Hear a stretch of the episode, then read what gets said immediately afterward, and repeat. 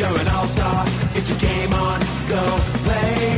Hey now, you're a rock star. Get the show on, get paid. And all that glitters is gold. Only shooting stars break the mold. Welcome to another episode of the NRL Supercoach All Stars podcast. This is Barnsey ahead of round 23. Had the solo podcast last week, had Luke on the week before. I think I had someone else on the week before that I can't remember, but the week before that was Billy. So Billy's back after a month hiatus or pretty close to it, a few weeks. Billy, how you been travelling the last few weeks, mate? I have been obviously paying a bit of attention and stuff. I think you've been going pretty well overall. It's it's been a pretty good run for you. Yeah, been sliding a little bit, but not too much, mate. Just a couple of hundred spots. I think I've managed to um, catch 22. I think I've managed to avoid some of the carnage and still field 17 each week, but unfortunately had to play blokes like Gutherson and and Nofo and yeah, sort of status quo. I think, mate. Better than uh, fielding 13 though. Yeah, uh, it's just it's just a crazy, crazy season. I'm I'm sliding badly, and I'm doing my my normal late season thing where it's like you got to make the decision on just going overall just for pride, and it's like it's not like I'm going to finish top couple hundred or anything decent. Like it was just like I I really want to make sure I'm top thousand. So you make all these moves and stuff to try and do that, and oh, and obviously you make these moves that are risky because I think the thing is that you got to at this point in the season do some different stuff if you want to make a good amount of ground. Or the alternative is that you just sit there and tread water a bit and do what everyone else is doing, and then you're just not going to go anywhere. So then you're going to get disappointed anyway. So it's either get disappointed that you don't get there and you kind of just finish where you're at, or you get disappointed that you drop like 5,000 spots. I'm the latter. I dropped like 5,000 spots in one week, which was crazy. Just Yeah, I absolutely saw killed me. that. Yeah, I saw that. Not Captain Turbo was a bit of an antipod, but anticlimax too.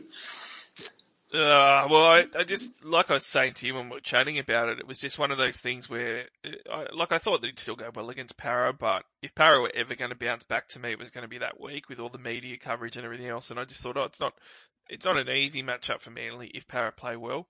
And maybe that means it's a 90 point, you know, 100 point outing. We saw Turbo score 87 points the week before. So I just sort of thought, well, Ponga's got the potential to go a 150. He's playing a bad side they do need to win. Of course, the Eels played terrible and Manly were on fire, so Turbo killed it. And of course, the Knights did Knights things and just played absolute shithouse in one of the worst games of football I've ever seen, where both sides were just trying their best to lose the match and not score any points. So it was fantastic. I think you, I think you needed me on your podcast last week, mate, because I would have told you that uh, if if uh, Turbo can score 90 versus the Storm doing bugger all, and the Eels have a rookie right wing, he was he was destined for a billion. Uh, but I, so you're an Eels fan, so I just wouldn't listen to you because you're you're like Garrity. You know, I can't talk to Garrett, Luke Garrity about the Knights when he's on because he's the most pessimistic Knights fan ever. So it's, You should uh, have him on. You should have him on next week and ask him what he thinks about Kurt Mann and Watson.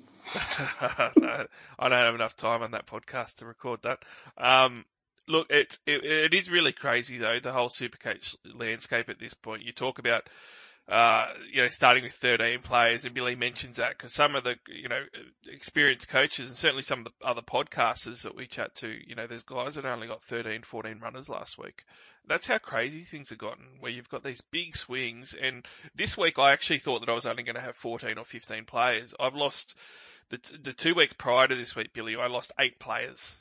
Like I had three weeks ago, I had 23 active players that I could play and now I was down to 14 or 15 this week. I just got a bit lucky that guys like Campbell Graham are, are named with, and you know, you got guys like Lolo in the extended squad. I might scrape 17, but it's either 16 or 17 for me. It's just been a crazy few weeks, and there's just a lot of coaches in, in huge pain. Mate, I got beat in the in a head to head. I think it was like a two hundred dollar buy in for a bloke that had a projection 250 points below me, only playing with 15 players, and he beat me by 200 points just from just from having um, you know blokes like uh, Burton and um, oh, some some uh, and having to play Saab and people like that that just yeah frustrates you. Well, yeah, and I mean, this is the other thing too, right? At this point in the season, it's also head-to-head matchups for the finals, and you're in the finals with must-win games, unless you've got a second chance. And th- that's the other thing with making decisions like my one, right? Like I make these decisions about overall just on pride, and then I realise at the end of the round, oh shit, I'm going to lose every head to head because I didn't pay attention because I'm trying to get overall. It's such a hard game to balance, and like you said, you can even try really hard with your head to heads and still get done by some of these teams that are short because the scoring's just out of control this year. Yeah, it's so much luck, isn't it? Like, um, just I just use myself as, as an example. I think I'm ranked about 500th at the moment. Um, I think I think some, I think a couple of these all star cash comps that um, I think I finished uh, first and second and ended up losing a head to head this week. And there's there's other comps. I mean, where um, you know there's blokes that are sort of ranked 20 20,000, so I didn't even make the eight. So it, there's a lot of luck involved in that too, mate. But uh, it certainly is a, um, a, a specialist team sport if you're if, if you're doing that doing that route versus as opposed to overall. Yeah, and look, me and Billy aren't whinging. We are we are men among the people. We like to empathise with, with everyone that's uh, that's going through these struggles. We like to show a bit of compassion. It's not just about us. We know that uh, a lot of people out there listening are, are feeling the same thing, and it's very frustrating as coaches.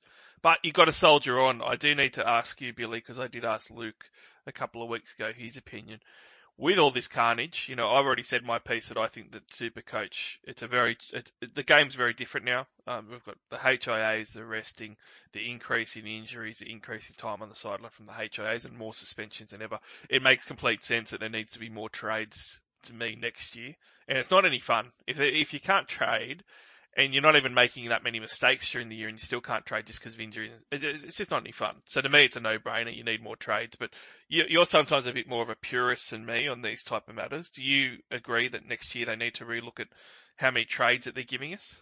Yeah, no.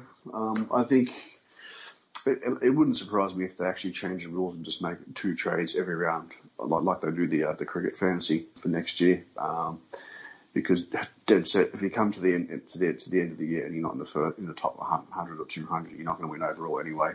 Um, I think it's pretty unfair if you've actually got you know sort of 23 depth and all of a sudden you get nine players injured. It's just it's you know, bullshit luck at, at, the end of the year. Like there's there's people playing with 12, 13 players this week because they've got you know the entire Melbourne Melbourne Storm starting team, and all of a sudden you know the team's doing well, so they just get rested, and all of a sudden they're they're out of cash. So look, I'd like to see it increase, but not a lot. I'd like to see people still struggle with it, but only to the point where um, there's enough to get you through uh, insane sort of um, periods like this. Yeah, and it, it is that fine line where it needs to be challenging and difficult still, but it can't just be ridiculous and too luck based. And uh, when it comes to injuries, like it can be, it can just be really unlucky, like you said, Billy, where you could make really good decisions and you just you end up one of the unlucky ones that just ends up with all of the injuries. And we've seen with people like Campbell Graham in my team's a good example where you know he got a HIA a month ago and he should have been back every week, but just kept getting ruled out because he had persistent HIA issues. And now we've got these HIAs in. It could be a week out to 12 weeks out is the range that we've seen, and you just don't know. And it's really difficult when you factor all those different things in as well. It'd be cool if they could do something like, um, you know, do a weighting team. This is just not, just off the top of my head, but if they could do like, you know, if you have greater than, you know, sort of 12.5% of your team decimated with with injuries that are longer than, you know, sort of three weeks each, then all of a sudden it auto, auto adds, adds a trade. So, something like that, like based on the, on, on the impact of your team. Yeah, that's interesting. And I have thought about a few different ways around it and had chats with people um, around the traps about it. I mean, the thing that I think is easiest that you could actually implement is that you could have, you know, an overall amount of trades, but have a percentage of those trades that can only be used on injured players. Um, I don't think they'll be able to ever wait, you know, return dates or anything, but just purely injury trades. Like you could have, say, you know, 45 trades, for example, um, but only, uh, you know, 30 of those trades can be used as non-injury trades. Um, and that way, you've got these trades at the end that can be used for injured players, but can't be used to just keep flipping fullbacks just to try and maximise points type of thing. So that is something that is realistic that they could do, have separate trades for injuries versus, you know, just the regular trades. Yeah, that's a brilliant idea. Maybe have five injury injury trades throughout the year that you so you can only have, have two trades per per week, but you, you can you can auto auto allocate um, one injury trade. So you can you can do like like three trades if one of them is injury. Yeah, and uh, look, uh, even if they just keep it to the two a week, if they want to, just to have those extra injury trades. I mean, there's a, a lot of ways they could do it. They could even just add one one injury trade per week for the last five rounds or something additional. I think there's a lot of things that they could do with the injury stuff, um, and I do think that's the way it's going. Hey, because when you have things like the NRL doing 18th men, um, and acknowledging that there's more injuries and stuff, so they need to do more for actual teams in real life. It makes a bit of sense that fantasy needs to look at the outs a little bit differently um, than what they have before. So that, that that's what I would do. I would look at trying to provide more trades, but ensure that you're not making it easy for guys that don't get the injuries because you know you're you're putting those trades in there for guys that are getting smashed by injuries. I think you should send that one to Sanger, mate. BM him. I'm sure he'll uh, take your uh, your call. I think I think I've already mentioned it to Mr. Timberlake, mate, who we who we chat with occasionally, uh, Dave Campbell. So he's he's got a he's got a good sound piece in the Sanger, so I'll get in the back door there. All right, well, let's move on. Let's talk about something people want to listen to. Well, I don't know how many people are going to want to listen to the matchups, but that's what we're going to do this podcast. Um, pretty much for these final podcasts because you can't really plan too much on strategy and there's not a lot, uh, as much trading and things. It's very much going to come down to the matchups, guys. We spoke about that last week. It's all about your sit starts if you can choose who you sit and start. Uh, it's all about your vice captains and captaincies and taking advantage of those more than anything else at the moment. So we're going to be doing a focus on the roundups of the previews for that week to give you as much information and, and, and uh, analysis as we can and try and keep the podcast a little bit shorter because of that too, to try and get it to be pretty succinct on the previews for those teams playing that week. So before we get into that, need to mention the fantastic partner of the All Stars podcast, and that is TopSport. TopSport are a 100% Australian owned bookmaker, often has the best odds in the market. I know I talk about this every week, but they really are great. If you're into NRL betting, anytime try score markets are phenomenal. Uh, if you're not, the other markets are great. I love losing my money on baseball. It's the most inconsistent sport in the world, and I bet on it all the time, still and still lose, but I love it. Uh, you get good odds on the MLB too. So Top Sport, if you're going to gamble, make sure that you do so responsibly, but make sure you open an account with Top Sport to do it. It's going to be a great promo code for you to use SC All Stars, so they know that you are one of our listeners, and then they can take good care of you. But Top Sport, get around them. They're a fantastic Australian-owned bookmaker. Billy, Team previews, round 23. The first game, Titans versus Storm. This one, you know, offhand looks like it's going to be an absolute carve up.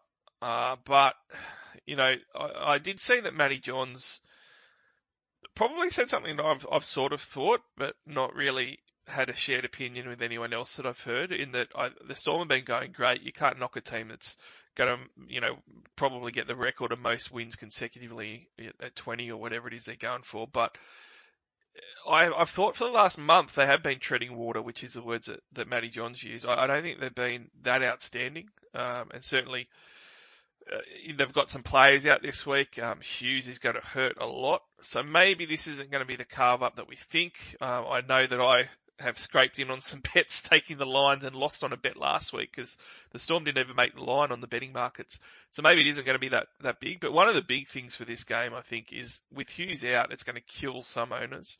But it also saves the Nicho Hynes owners. And that's really something in this game that the first thing that I looked at was, wow, that's a real, um, that's a real, real sliding doors moment. You know, people like me that, that got rid of Nicho Hynes and then they cop a Hughes injury and Nicho Hynes gets to survive again uh, that's that's really going to help, and it's a really plum matchup. So someone like Hynes this week with no Hughes there, uh, he looks like a, a decent enough VC option off the bat.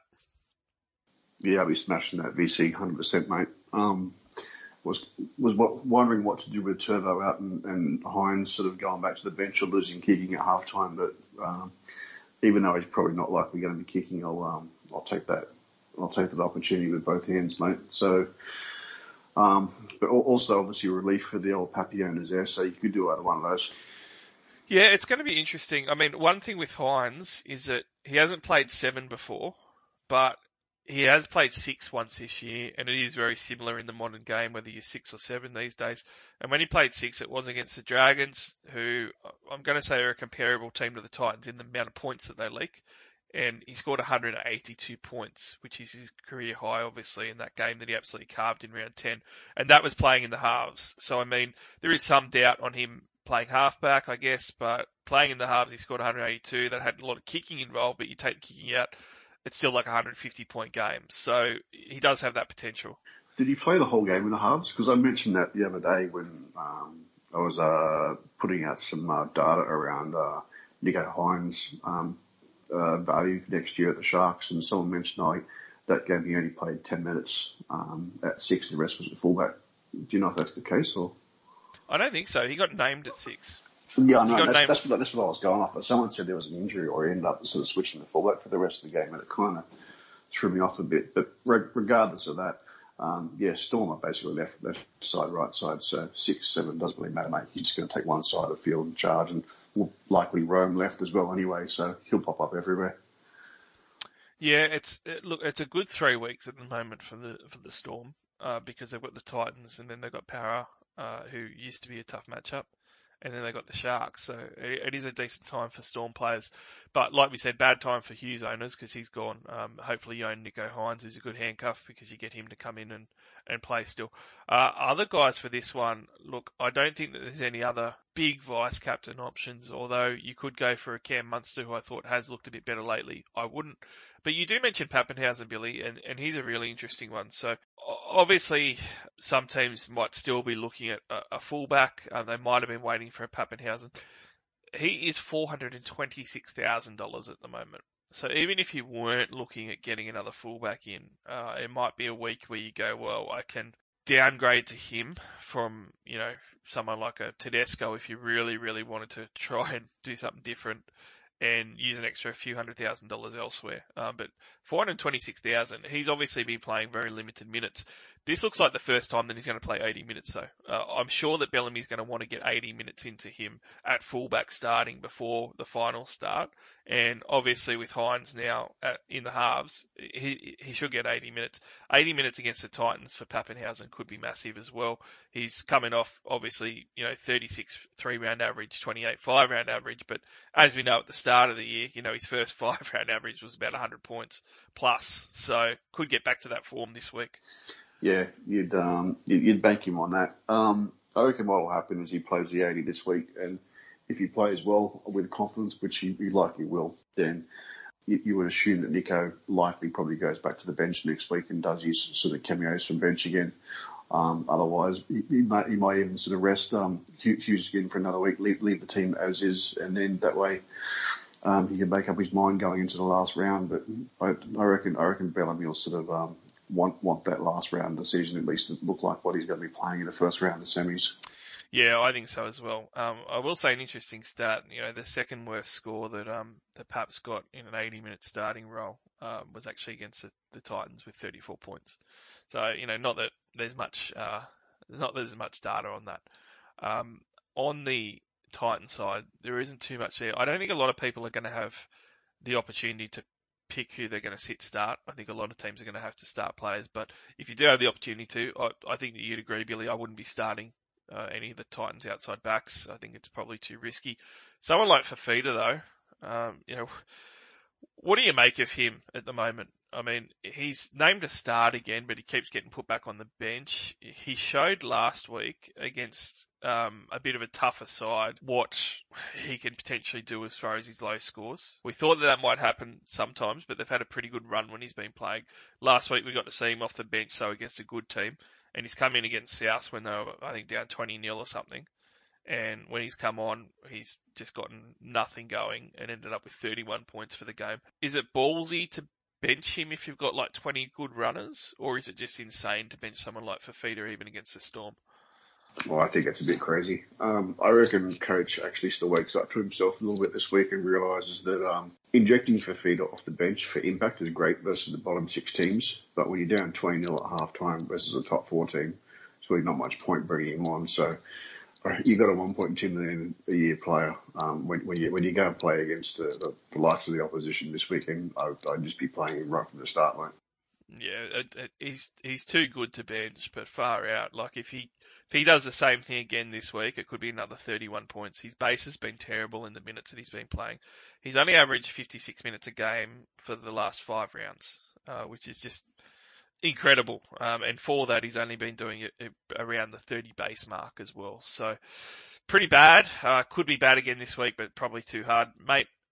I, I was going to ask you a tip, but surely it's going to be uh, surely it's going to be the Storm. Um, I do need to put a smoky out there. Harry Grant's starting at nine has potential for 80 minutes. We said, you know, maybe Munster, but probably not. But certainly Nicho Hynes is a VC. What about a complete um, a, a, complete pod VC in Harry Grant, potentially going to play 80 minutes this week? I actually really like that as a pod option. Uh, I don't, but if you've got less 17 or less, then I would because you're gonna you're not gonna cop a shitty AE anyway. Less likely. I, I don't think he's got. I don't think he can go big enough to be an AE and cop a sort of a 25. Um, whereas someone like Hynes, if he gets to 180, then you'd take your A yeah, it's a good point as well. There's going to be teams that are going to be in the boat of being able to go for a um, a smaller score to loop. Uh, Harry Grant's only got one game where he's played 60 plus minutes this year, and it was 69 minutes against the Sharks in round eight, and he scored 103 points. So if he gets 80 versus Titans, uh, that middle that they've got, I think that that Harry's a special to go 100 plus, and I think he's a premium trade in this week. If anyone's got some trade lifts, I really like that one. Yeah, the only flip side to that is if you if you got less than 17, surely you'd be VCing Turbo because you basically get a, a free look at what he's scoring and you just you, you decide whether whether you just to keep him or or offset anyway. So it's probably safer to go that route. So that probably completely negates anyone going. Well, I don't know because Turbo can kind of be your safe your safe C, right? Yeah, yeah, but if you got less than 17 years, because you're not going to get an AE. Okay. And you and, and you get another stab at someone else. Mm, I, I, I really like Grant as a trade in. If anyone's got trades left at least this week, I think he's a, he's a special for a ton. Uh, top sport bet of the week, mate. We've got the Storm line at minus 21 and a half points, which, you know, the Titans have to win this. They really need to get the win on the board. It's, it, it could be a bit of a tougher matchup. The Storm didn't put the last few sides away as much as what you would have thought. Uh, their line last week was 24 and a half points and they didn't get anywhere near it. So I'm really not sure what to make on this one. I do know that Josh Addo-Carr hasn't scored lately though, so I'm just going to revert to my anytime try scorers on this one. Josh Addo-Carr is paying $1.52 at the moment. Um, now that's pretty low, but for someone who hasn't scored in the last couple of weeks, uh, I reckon that's pretty spot on against the Gold Coast Titans. So I'm going to go for that one. Look, the next game that we got on the list is Raiders vs Eagles. This one was going to be the the rage game of Super Coach for the week because everyone was going to have the shits watching it with no Tom Trbojevic there. But he has been named at one, which is huge. Whether, you know, it's fractured cheekbone, not fractured cheekbone, we don't even know at this point. There's been that much information on it. But Tommy's there. He's playing a Raiders side that's been uh, pretty average. But, geez, you said that you didn't even watch your game, your Eels last week, mate. You just didn't want to see it. The Seagulls were on fire, and the Eels were terrible. And I don't know how much of it was the Eels being bad or the Seagulls being good, but they scored a huge amount of points. Yeah, I heard Matt got injured, mate. Um, we'll see. I thought something or other. So yeah, that would have been it. We weren't at full strength, mate. won't, won't, won't happen again. Won't happen again. well, look, Turbo didn't get to the 200 point mark. He only got 190 odd uh, Reuben Garrick did get the 200 point mark. I'm gonna, I'll throw it out there now as a point of discussion. You know, you, you tick off little things each year at this point that you didn't get lucky on or that went wrong or that were season defining. Season defining for me was not getting Reuben Garrick in for the buy and getting Shaun Johnson in instead. That just absolutely destroyed me. Reuben Garrick scored 200 points last week. So normally we would talk about Tom Trbojevic as a C or, or even a VC option, like you said. Is it crazy that we talk about Reuben Garrick first for a VC option on this one? Um, I don't know, mate. Uh, I'm not sure if we do it again, but I'll tell you what, he's um, he, he can put 30, 40 points just slotting over from the sideline. Can I can I just read out these last three weeks? 199, 110, 110, and two of those were against top four teams in the Eels and Storm. Like Jesus Christ, from Reuben Garrick. Yeah, well, I, I did say that what uh, 700k was, was still unders for him, and I think someone laughed at me, but so that's all right. Read what you say. Um, But but but the thing is too, like you say that, but like the three weeks before that, he had the Tigers, the Dragons, and the the Raiders, three prime matchups, and against the Raiders he did 51, then against the Dragons 78, and then against the Tigers 41. Like that was the run that you thought was going to go great, and and he actually went shithouse on that three weeks. yeah, but for a winger to score 60 and being shithouse, that's still pretty pretty freaking good, mate. I'll, I'll, Oh, I'll, I'll, look, take, it- I'll, I'll take that for rubbish for rubbish games where he basically didn't cross the line. So yeah, look, he he's just one of those guys that has a huge, a huge, a massive propensity for um, for scoring. And I think that obviously the big difference this year is him switching from the right to the left. You you probably would have seen that heat map um, that someone circulated last week showing uh, where all the all the best halves halves in the comp get their try assists. And it was really surprising. I thought Tommy Turbo was all over the park, but if you look at him, he was like uh, Jarome Luai. Basically, 85% of the stuff was one or two metres in from that left edge, just feeding, feeding to Garrick, and the rest, the other 15% was just um, short, short balls to the right. So, um, yeah, for, for, a, for a bloke like Garrick to switch over to the left and, and all of a sudden go from 15% to 85% of the um, of turbo try scoring um, assists, and then adding the goal kicking on top of that where he's healthy. Uh, throw, throw, throw the new rules in. I think that's just that was your basic your basic recipe for him going ballistic this year. Well, it I I actually think that it might be a bit of a pod play to go the VC on on Reuben, but I it's just too hard with Turbo in the same game, isn't it? So I'm gonna I'm gonna I'm gonna stick with the the VC or C on Turbo. Uh, I'm I'm going to be surprised if Turbo doesn't go well this week again. He just he obviously carved last week and he did it really easily. 179 points he ended up on. He didn't actually play the Raiders this year. Um, in the past, he has gone well against the Raiders, though 158 points his max score, and he's obviously just on fire with his five round average of 146 and three round of 164. So don't worry about what Reuben's is.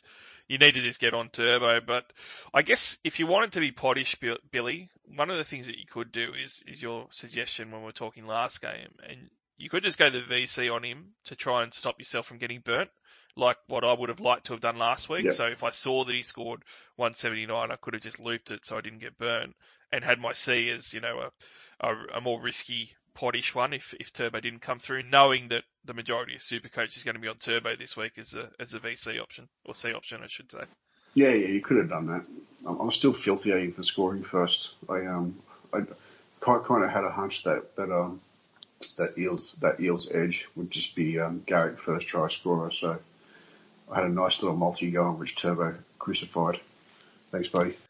Uh, well, I- I'm going VC in this one on Turbo because I do want to be able to do a pod see if it doesn't work Yeah. out. So it works out really good that the Turbo is early in the round, um, but yeah, VC I think is better if you can because for me, I'm, I'm going to be playing the same players anyway. I'm only going to have 17 at best, so uh, I think it works out. Yeah, fair enough.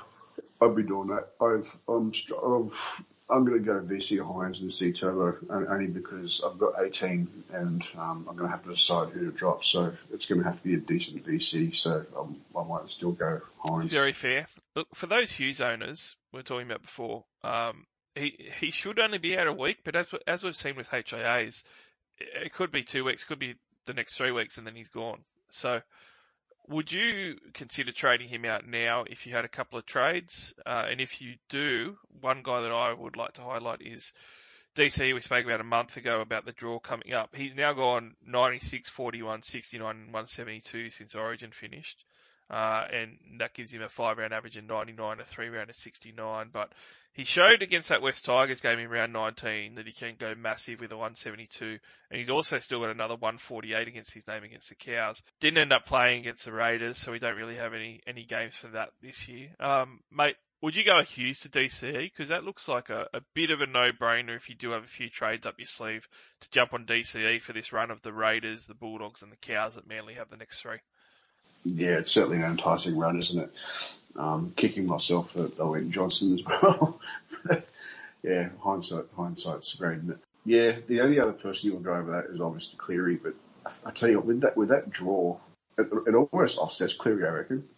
I think it does because I think the fact that Cleary isn't going to be 100% healthy, and they might get to that last game and like Manly are pushing for the top four. They're two points behind the Roosters, so they kind of have to win the next three probably to make sure they're in the top four.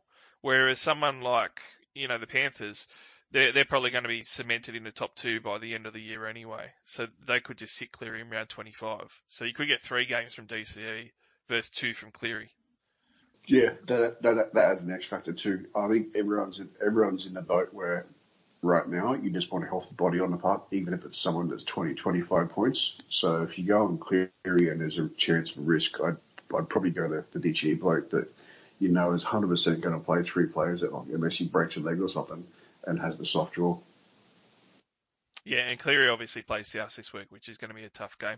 Uh, look, one thing I will throw up there with Turbo, uh, I reckon, I think that the Eagles are going to smash Canberra this week, um, and I think that Turbo is going to get an early shower. I reckon at the 60 to 65 minute mark, he's going to be going off the field. That might be something to take into account too if you're tossing up VC and C. You're making me rethink now. well, I love I love that because you know it means that I'm getting positive feedback from you that maybe I'm onto something. Top sport bet of the week on this one. I'm all over the line. It's minus 15 and a half points for Manly. I think they can win 60 plus. You're getting a dollar eighty on that. Uh, so that's what I'm going for on top sport.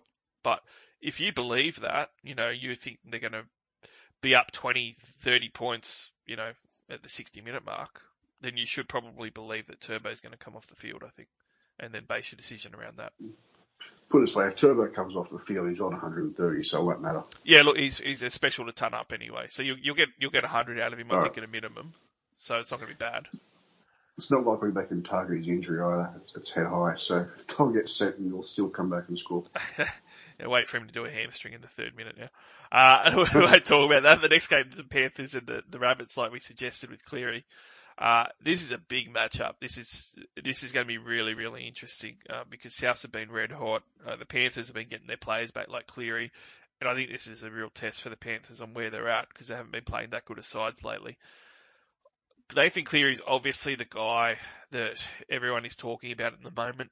With Hughes out especially, it becomes really easy for people to look at, at a Nathan Cleary trade. Cleary is still very expensive at 987,000. I've seen several people, Billy, even people asking me directly on Twitter and so forth, you know, do I use my last two trades on Cleary by getting enough in somewhere else and trading, you know, whoever, Sam Walker to, to Nathan Cleary? And I've, I've actually said to them, no, I wouldn't do that. I think that the trades are going to be too valuable the next couple of weeks for you to use two on Cleary if they're, they're the last ones and I don't think that Cleary's. I, I think the Cleary will go well. Okay, he's gonna he's gonna still be a really good halfback even against the, the tough opposition like Souths. But like I said, he's he's not 100% healthy. He did play five less minutes on the weekend. They could end up, you know, against the Tigers in round 24 in a prime matchup, take him off at the 60 minute mark if they're toweling them. Uh, he could just sit around 25 against Para because they, they might not have to even win that game anyway. It might make no difference. And he's not going to be healthy until he gets surgery in the off season. He's never going to be healthy until he gets surgery. So I I just don't see the value of using your final trades there. I do see the value of doing it as a pod move if you can do it with one trade. Um, I do see the value of doing it if you've got like six trades left, five trades left, then it doesn't really matter. You could probably just burn them. Uh, but other than that, it, it is a bit of a tough call, and it's not the no-brainer that you would you would think with a guy that's averaging 112 points for the season just to get him in. Yeah, I agree with all that. I'd, I'd still be looking for a couple of guys at value. Just uh, you got we, we said this before, um, so just just a reminder. There's only a couple of games left, so averages go right out the window. Like you remember the beginning of the season, you could have an absolute muppet who's 100, 100 you know, 178k, whatever it is. Um, score, you know, I think Charlie Staines, Staines could score 110, 120 on his day, then do nothing for the next five rounds. But there is no next five rounds, so you could you could quite easily like go back two weeks, go back and get you know a Sexton and um, Aitken, for example, two blokes that average one a centre three quarters averaging what 70 and base almost and a half. That's you know scoring you know 70, 75, 85. You don't need to spend a million bucks right now. So um, yeah, Cleary's great, but I'm, I'm with you. I'd be I'd be loading up in two different positions and playing one, playing two, playing cat and mouse.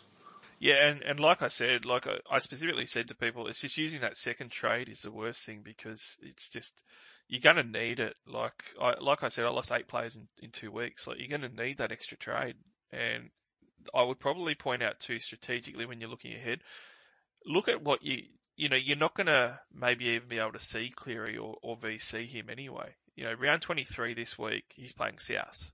You're not going to do anything against against South as far as a C or VC on Cleary this week. Round 24, you probably lick your lips and say West Tigers. That could be a really huge game for Nathan Cleary, and it might be. But it's the last game of the round for starters, so you can't VC him just to be safe. You've got to go the big ball C on him for the last game. And the game before that, Turbo's playing the Bulldogs. And I don't think anyone in their right mind is going to see Nathan Cleary instead of Turbo when Turbo's playing the Dogs. So you know, I, I just I don't see the value there either as far as looking ahead with the VCC. And then if he does play around 25, it's going to be against Para, and yeah, that's maybe that's an easier game, but who knows? You know, Para and South are still two top five teams out of the next three matchups. Yeah, it's not even big balls pod. It's next level. It's ludicrous speed. Ludicrous speed. I like the Spaceballs reference. The the elder gentlemen will and uh, and ladies will, will remember that one, but probably half the audience won't. Um, let's uh, let's talk about the other players in this matchup. Obviously, the South Sydney Rabbitohs have been going great guns lately. Uh, Cody Walker's been at the forefront of that. We said that we're not going to VC or see Nathan Cleary. Do you think that Cody Walker's going well enough to give him the respect to look at a VC or C in this game? He just he just put on 121 versus the Titans. Uh, now has 151 two weeks ago against the Dragons, and his three rounder is 121 with a five rounder of 105. His numbers say, Billy, that he's good enough just to have the C on anyway, or even a VC. But back in round 11 against Penrith, when he admittedly wasn't in as good a form, he scored a try and still only scored 52 points against Penrith. So I guess it depends on whether you think Penrith are back to that first half of the season form, or whether you think they're going to struggle a little bit against more premium opposition in South Sydney. Yeah, Walker's a. Um, I, I, I think South would go well here. Um, I would actually tip him to get up in this game. Um, Cody Walker for me is never really a VC option. I don't think he goes big enough, um, particularly when you've got guys like Turbo who can always come after. I think he's more of a C versus your straight out C versus your bottom ranked teams. So um, because he doesn't have the goal kicking, and, and like you said before, like he, he doesn't have a high base, so he, he, he can score two tries and set up three, and, he, and he'll still only score what 100, 125, 130, which really isn't sort of a, a loopable score when you've got guys that score 100, 110 on average with these. So it's a lot different this year too. So to answer your question, look, I, I think I think Bunnies are going to going to push them here. Um, I don't think Walker's a VC. I think he's going to have a, a, a big game, and I'm kind of happy he does because I really want sort of AJ to sort of step up this week when a fair few seem to have had to had to sell him. So um, yeah, I, I'm going to back the rabbits rabbits to go that left side. I think Latrell, Cody, and sort of um, AJ kind of step up this week. And for those that own Cook, you, you'd want you'd be praying he sort of get some running, get some juice in his legs and goes up the middle because he has been looking good the last couple of weeks, hasn't he? Yeah, he scored 80 points last week. He's one of my shining lights in a in a side that had no lights at all. So it was nice to see, and he has been looking better the last few weeks. I thought he's been running better as well, getting those tries near the line that we sort of think that he should be doing more, but just hasn't been this year enough. Uh, I would be, I'd be pretty happy to start my South Sydney guys in this because I do think that Souths are actually going to win too. I'm with you on that one. Alex Johnston, though, if I had the choice, I would actually sit Alex Johnston this week. He's coming back from a hamstring injury. Uh, always a, a high chance of recurrence and some other injuries as well. And he is a guy, as we know, Billy, that can score very low. Um, and he's playing against a pretty good Panthers side. So I don't know. I, I play some of these other backs, like a Dane Gagai that's got a better base, and st- and obviously a Latrell Mitchell. But someone like um, AJ, uh, if I had the players to choose, I think I'd be leaving him this week out. Um, if it was Storm, yeah. Um, if it was last year with different rules, yeah. I just think with the amount of decimation at the moment, and particularly the depth in the teams, I'd, I'd back him to be better than your 18th or 19th person, whoever you got on your bench. Um, if you go back and had this game to the mid year, I'd be I'd be more in agreement with you. But I think just at this time of year, I think we're the game's really opened up a bit points wise. So I, I think I'm going to back him to at least score one and get into those 60s. Well, it is a bit of a revenge game for South because they played round 11 and Penrith did them 56 to 12. And AJ AJ scored 22 points with the 16 base, Billy, just for your reference. Uh, they were they were in form, but back then Yeah, it's they a were. different different different Panthers side now. Let's go to the top sport bet of the week on this one. Uh, South Sydney, I said I, I like them to win. They're actually two dollars twelve to win, but whenever it's sort of around that two dollar mark, you're always better off just taking the safety of the line. I think so. Plus two and a half line at a dollar eighty for Souths. All over that one, I really like it, but I'm not going near any of the try scorers on this one because I think it's it's one of those games that could be pretty tight. and There might not be that many tries, so I, I really like the two and a half line. I'm going to take the AJ first try scorer because, and the reason I like it is because um, Panthers you think would be the favourites, so you're going to get you're going to get greater odds for the first try scorer for um, the opposition. And the other thing is because it's not an easy opposition. If Souths are going to score first, they're going to go to their strength. It's, it's going to be one of those wingers, given that their left side is is, is, is their strongest side. I think I, I think I'd be happy to sort of take the AJ. He's at nine dollars, which is actually really good for AJ because normally he's sort of that six six to seven fifty mark. So nine bucks for AJ is really good, and it's because, like Billy said, uh, Souths are actually not favourites in this one. So not too bad. Um, having a look at the next game, we've got the Tigers and the Sharkies. Not not anywhere near the quality. I have to say, like I'm I'm really excited in this game because I own David Nofoaluma and Adam Doueihi, but no, Faluma has did has absolutely done me dirty the last couple of weeks. He's scored 41 last week. I think he was only in the 20s the week before, but before that he was going great guns and he was doing exactly what I wanted. Um, I said last week I thought that he was going to have a, a, a, good game and score because he hasn't scored the last two weeks now against the Dogs and the Cowboys. I, I just I can't fathom him fathom him having another game where he doesn't score. There's only one game, one three game patch where he hasn't scored a try, and that was way back from around six when they weren't playing well at all. They weren't getting points, and David Nofoaluma wasn't playing well. So very hard pressed not to see him scoring, Billy. But 42 and 29 points the last two weeks. It's a far cry from his 73, 68, and 80 since I bought him.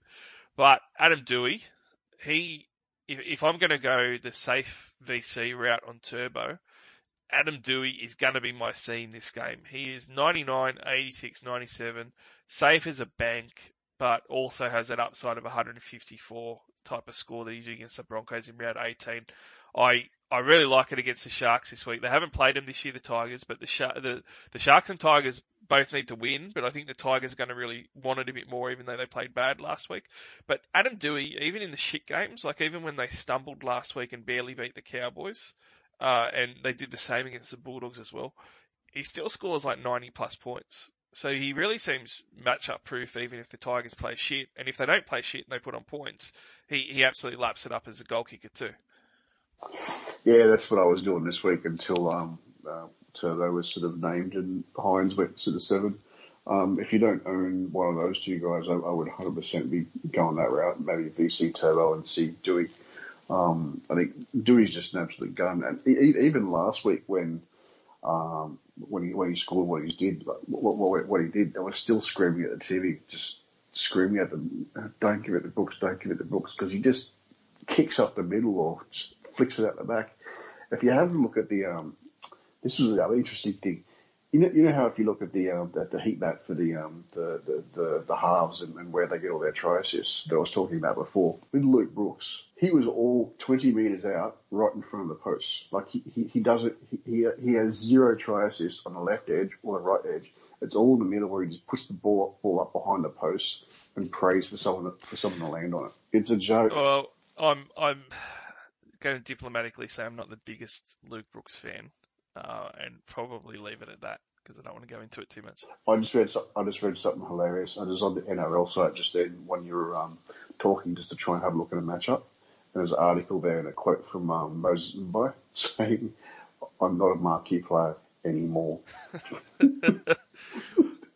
what do you mean anymore? Well, he has he, he has got some pats on the back for um for admitting and walking away and everything, and I think he is a stand-up bloke for that. But yeah, the any more bit kind of does stick out there a little bit. But mate, Adam Doueihi is a marquee player. I think he should be captain of this club. I, honestly, he is he has really played well this year. Seventy-nine point average, but really vocal on the documentary too. The the um the West Tigers have done on Fox Sports. That's been fantastic to watch as well. Have you watched any of that? No, I haven't looked at it at all. But um, yeah, I, I will I will admit, uh, last last last year or when- whenever Doueihi was playing um, for Souths and coming in at fullback, mate, I was, he was the world's he was dead set the world's worst um, cheapie because he just refused to score a try. Oh, and then yeah. all, all, all of a sudden goes to another goes to goes to another team, and then just it's like he doesn't know how to play fullback. You put, you put him in the six jersey, and he just sets everyone else up. It's beautiful to watch. Yeah, it is, and having the goal kicking, like I said, is, is fantastic for his floor as well. Um, Well, how good is he? It's, it just looks so sweet. He's like Garrick. He just goes the, over the black dot from the sidelines. yeah, he strikes it pretty sweet, and like he's he's really competitive too. So he runs the ball a lot, and he's really into it and very much around the ball, which I like. Um, Luciano Leilua, I thought would go better last week. He only scored 49 points, and that is the problem with Luciano. So you know he would be one of those guys that you could say, oh, against the Sharks edge he might go okay, but it's just it's really hard to tell with him. But I am going to point out a bit of a pod who has been going really well. That if you held on to him, you would have been ecstatic.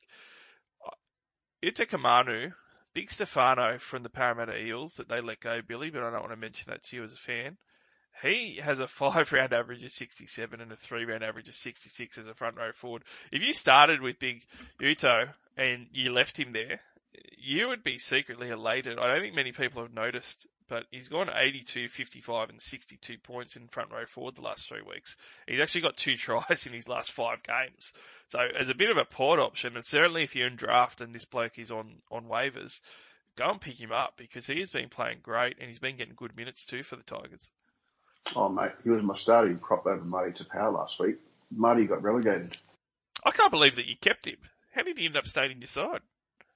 Oh, I just kind of figured he'd end up growing into himself and end up coming back at some point. And um, plus, he um, he didn't exactly have enough money to sell, so I I, I had a lot, lots more expensive players go down like uh, Ikubalu and Cleary, so I decided to use their cash instead of what little he had.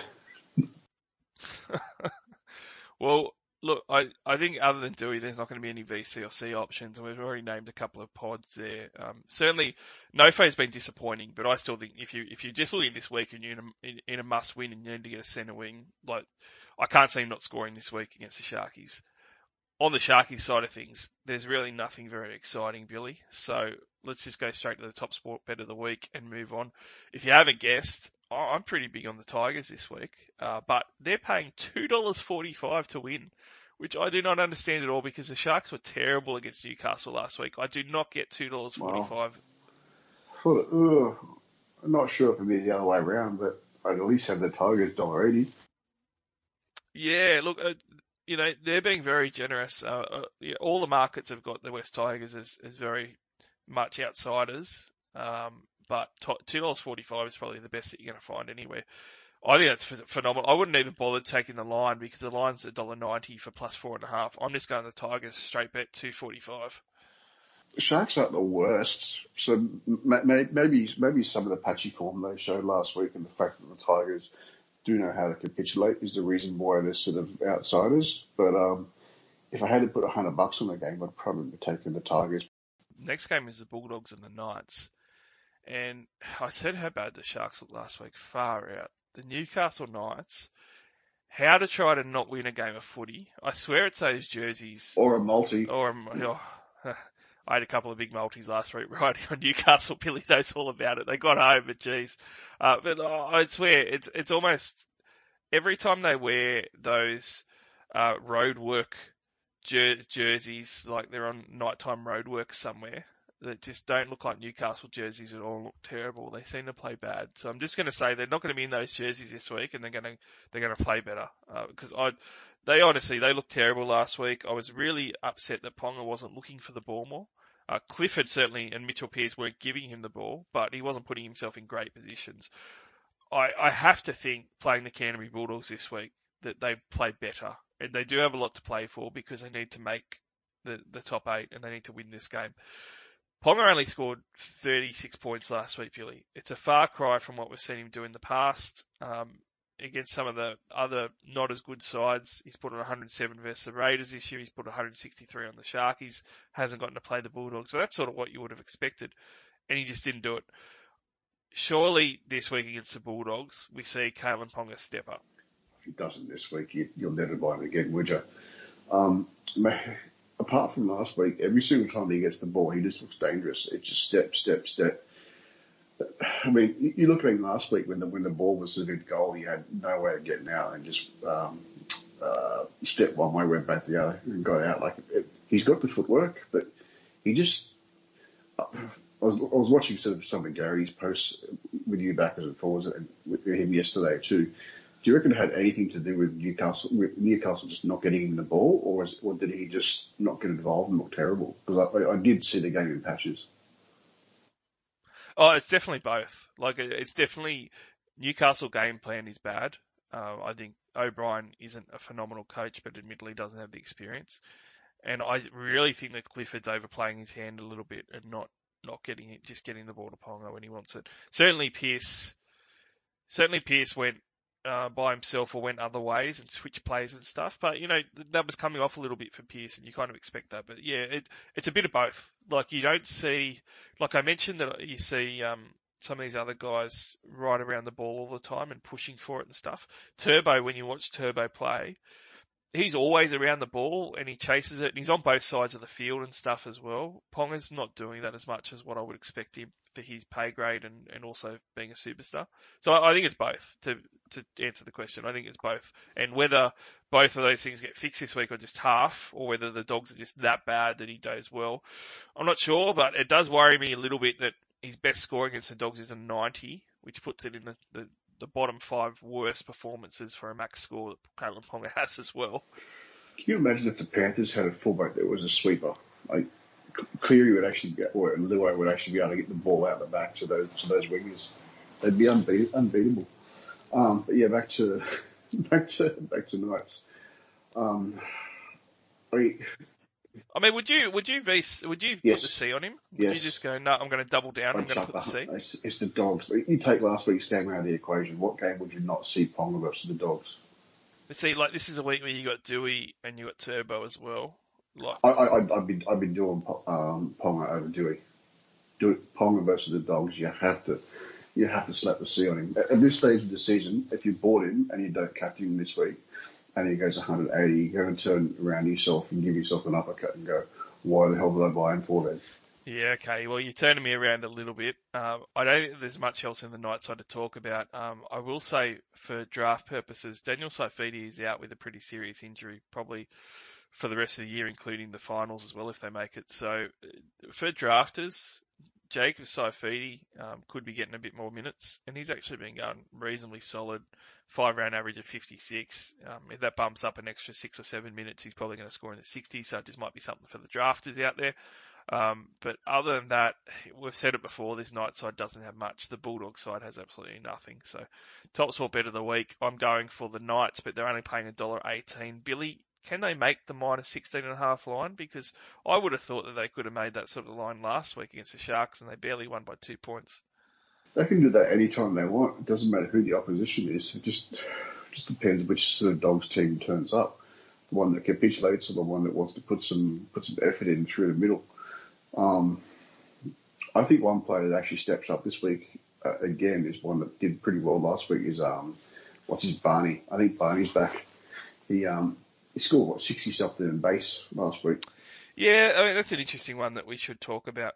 Um, I mean, is is he like obviously there's a plethora of second row forwards out. Like we've got CHN gone, we've got Madison gone, uh, we've got Frizell gone from this game as well. That was a bit of a pod play for some people, among others. So is is Barnett someone that you would be comfortable just grabbing now and just going back to him?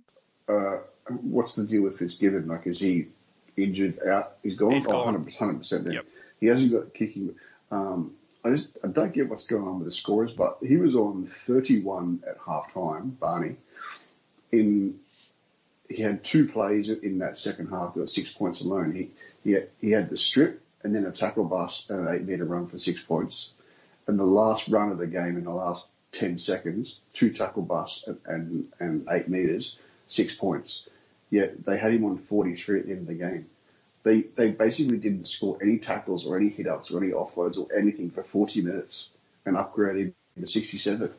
What are they looking at? I don't know. The, the scoring's been way out this year, but I mean, he has been a lot better. The last five rounds he's gone 62 average, and last three he's gone 67. Hasn't scored below a 57 the last three weeks, and the last two he's on 65. And he hasn't been, so he hasn't been popping offloads either. Those are all tackles and runs.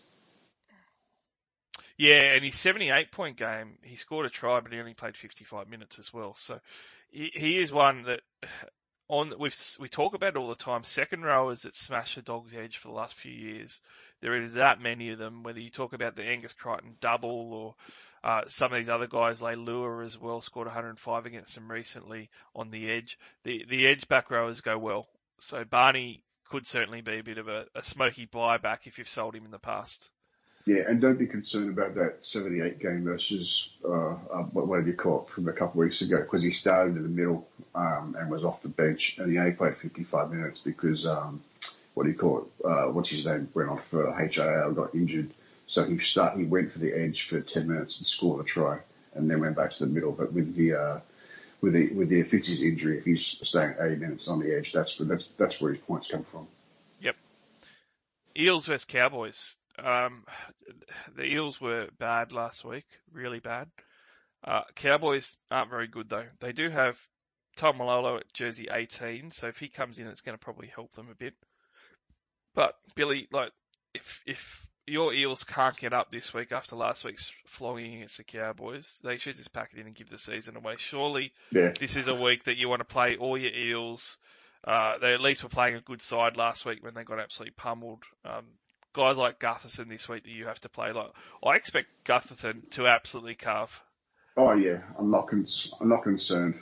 I'm not concerned about playing him this week, um, which is good because um, he was dead set going to get going to hit the pine. Otherwise, you'd be spewing as a matter um, when you this is this is the week where you, you think he would possibly score sort of 85 to 105, maybe more. Yeah, look, I, I think this is the week where blokes like your Sivo might sort of come back and do something. Um, really excited about what Gutho can do this week. It's a shame Marnie's gone because that, that really hurts a few people as well. Yeah, he was But, a big um, injury for him. Yeah. I think Guth, Guth is the only real sort of upside this week. Yeah, he's definitely going to be the one with upside in this one. In, in my draft side, I'm probably going to captain Gutherson. Uh, I actually think that he will have a, a good week. He's look, he's gone four weeks in a row now sub 60, and that hasn't happened once this year.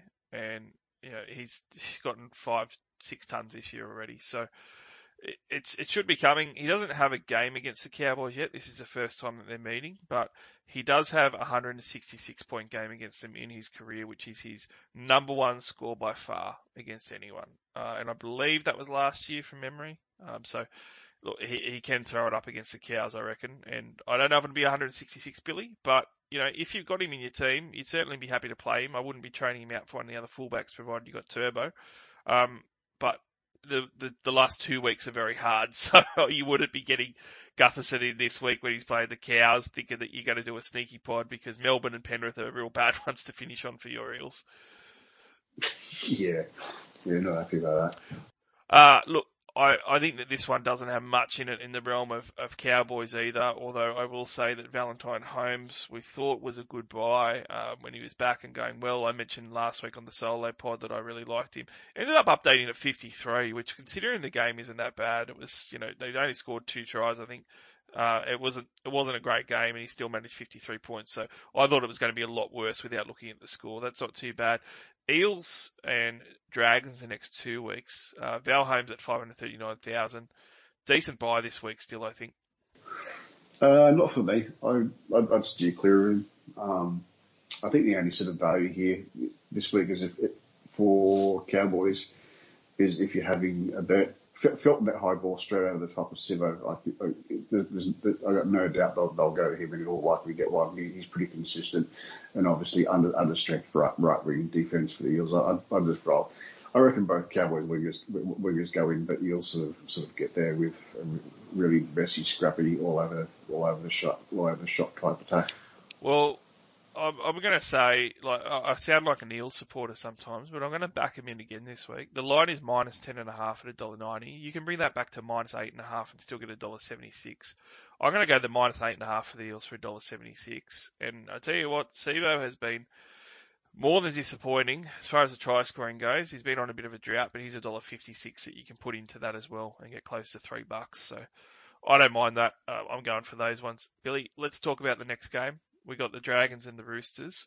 Great for Tedesco owners, I think. People that have held Teddy, um, he is an alternate option to a, uh, the other popular captains this week. Uh, the trouble is that he's playing the same position as Turbo, and you can't do them both.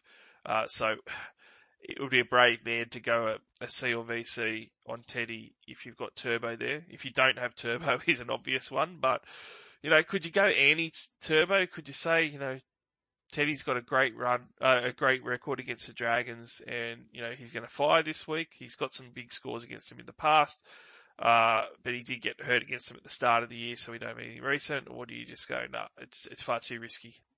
Uh, a bit too risky for me. Um, Teddy is the type of bloke who, even if he doesn't get through the line, like he, he's constantly having hit ups and pushing to the TV, so he's got a reasonable floor. The thing that shits me is a bloke like Walker playing the Broncos last week can't get a single try assist. I just would, I, I just don't trust him to get the ball out the back to Teddy on that right hand side.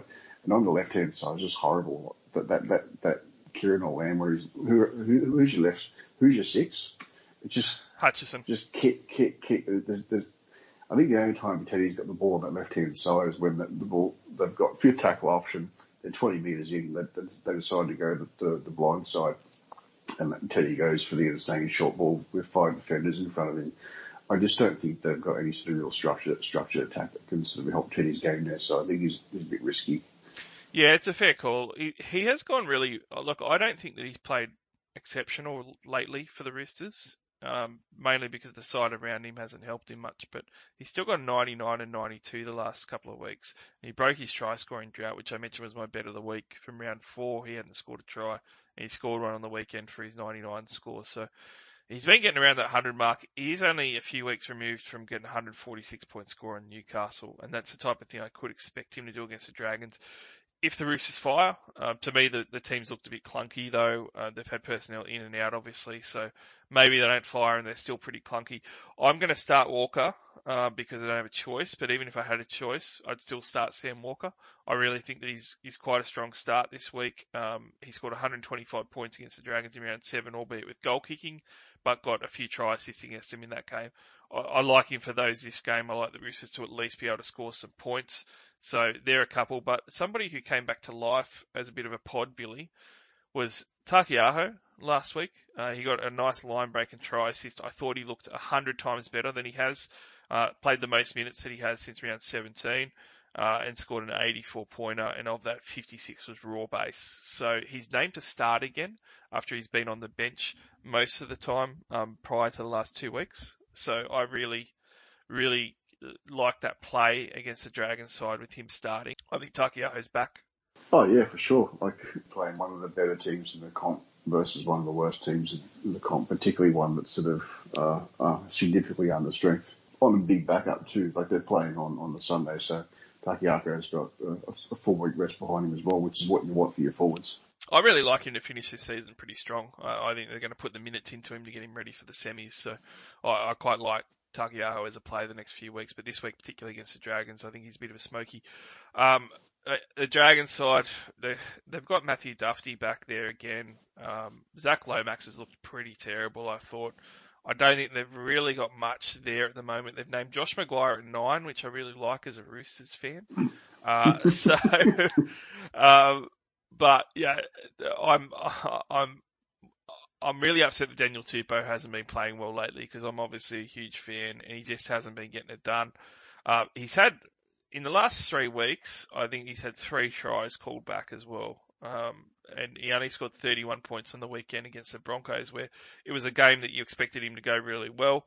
Um, that's his lowest score since round 15 against Penrith. I'm expecting a bounce back this game. He scored a try against the Dragons in round 7 for a solid 75. Uh, I, I know that I've said it before with Toops for a few weeks, and he's sort of gone solid with an 80, 65, 62, and a dud last week. But I, there's no way he's going to repeat a dud again against the Dragons. He's going in for a try this week. Mate, you forgot about my boy Copley. Uh, they go right side. I told you. No left. They go right. Oh, look, I, I spoke about him last week, mate. I spoke about him last week all by myself. I said Copley will probably go for a try. I, I talked him up as a draft option, actually. Um, and he'll probably be a good draft option still this week if people didn't didn't pick him up. Oh, mate, if it wasn't if it wasn't for the, the touch of death with the Roosters and injuries, mate, you just you just pick that right side wing every single day of the week. They just whether they're 300k or, or 1.3 million, they're just going to keep falling out of the line. That left side though, I Tooch needs to do all the work himself. He doesn't get he doesn't get the gimmies that right side does. It's it's almost the reverse of the old uh, Chooks. AJ just gets everything. The right hand side just needs to sit, do everything because they ain't getting nothing.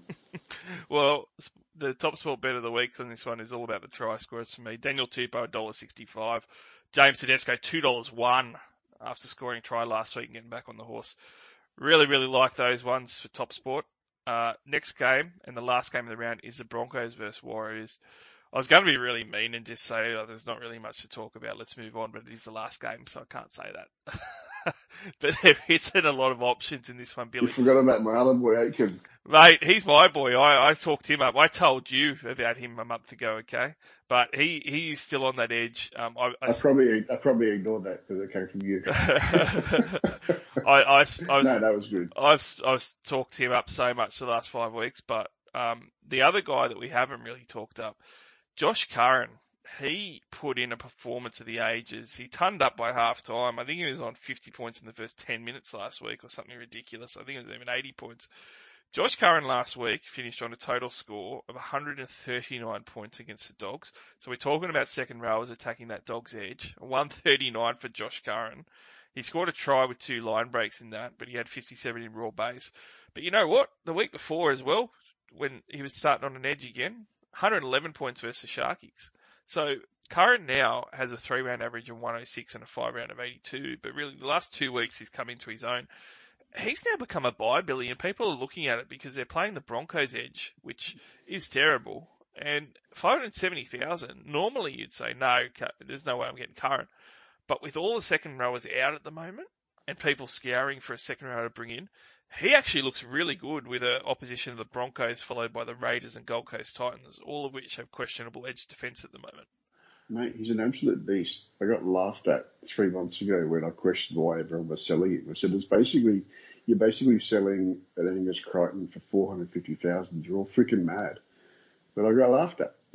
Mate, you, all, all no, no, no, no, no. I, I will tell everyone why you got laughed at. You got laughed at because in round ten he was playing on the bench, and then he was out for a month, and it was people weren't going to hold Josh Curran for a month when he was going to come back and play on the bench. So that's why you got laughed at. But he is playing well, and I've always liked him as a player. So I'll, I'll get you halfway there on that one.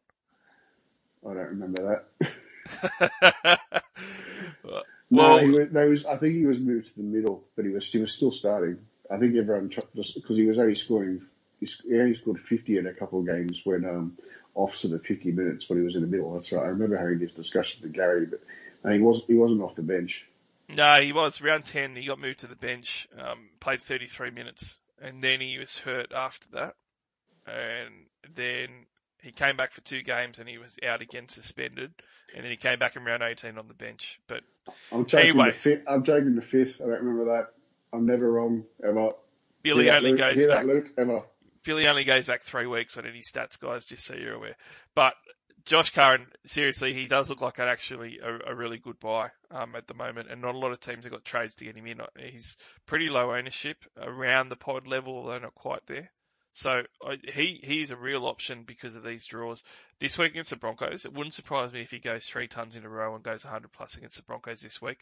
And Smoky for a try. So he is one, along with Aiken, that looks like good ones for this week that you could look at buying. Uh, for the Broncos side of things, uh, I don't think that any of those guys, aside from Payne Haas, is worth it. Uh, when we're looking at the top sport bet of the week, Billy, I tell you what, if you're having a look at Josh Curran and thinking, you know, he carved up the edge last week with two line breaks and a try, he could do it again against the Broncos edge. You're in for a treat because Top Sport are going to give you odds for Josh Curran of three dollars twenty. That is pretty decent odds considering what he's been doing and what the edge of the Broncos does. I like that as a bit of a smoky bet. Um, but Billy, Broncos $1.97 and Warriors $1.85. Who knows what way this one will go? Ugh, that's a bit of a harder one. I, I think after the Broncos' effort last week, I'd probably lean their way, just off the back. But oh, no, I'm making shit up now. I don't know. I've got no idea what's going to happen. I'm just going to watch it and hope that it's an absolute carve up. Well, I will throw one last one in there before we sign off here, and that's Reece Walsh is obviously the Warriors fullback, and the Broncos are the worst team for fullbacks as far as conceding opposition fullback points against them. So if you do own Reece Walsh, real big balls, big balls, big balls, smoky, but he he could go well this week, um, and he's a big watch. Um, I certainly couldn't trade for him with the other fullbacks available, but he could absolutely carve the Broncos up this week. Billy, Oh, that's another podcast, mate. We got through a good team preview in an hour. Love it. I would say good luck this week, but you've had too much luck and I've had none, so you know. I'll say good luck to me and see you later. Thanks, mate. You're on, mate. Thanks for having me. Good luck. For everyone listening still, you can download or stream or subscribe on iTunes, SoundCloud, and also Spotify. Make sure you follow us on Twitter, NRL underscore SC underscore All Stars. Jump on Top Sport if you're going to have a gamble. Do it responsibly, but create an account with the SC All Stars promo code. And good luck in round 23. We now have three weeks left, and you're not going to have any podcasts anymore. I don't know what I'm going to do on Tuesday nights anymore. Probably stay here in lockdown and figure out what I can do. But I'm looking forward to chatting about round 24 next week. Good luck with all your trades, guys. Good luck with your captaincies and your head-to-head finals. Can't wait to chat about footy again in a week's time. Hey now, you're an all-star. Get your game on, go play. Hey now, you're a rock star. Get the show on, get paid.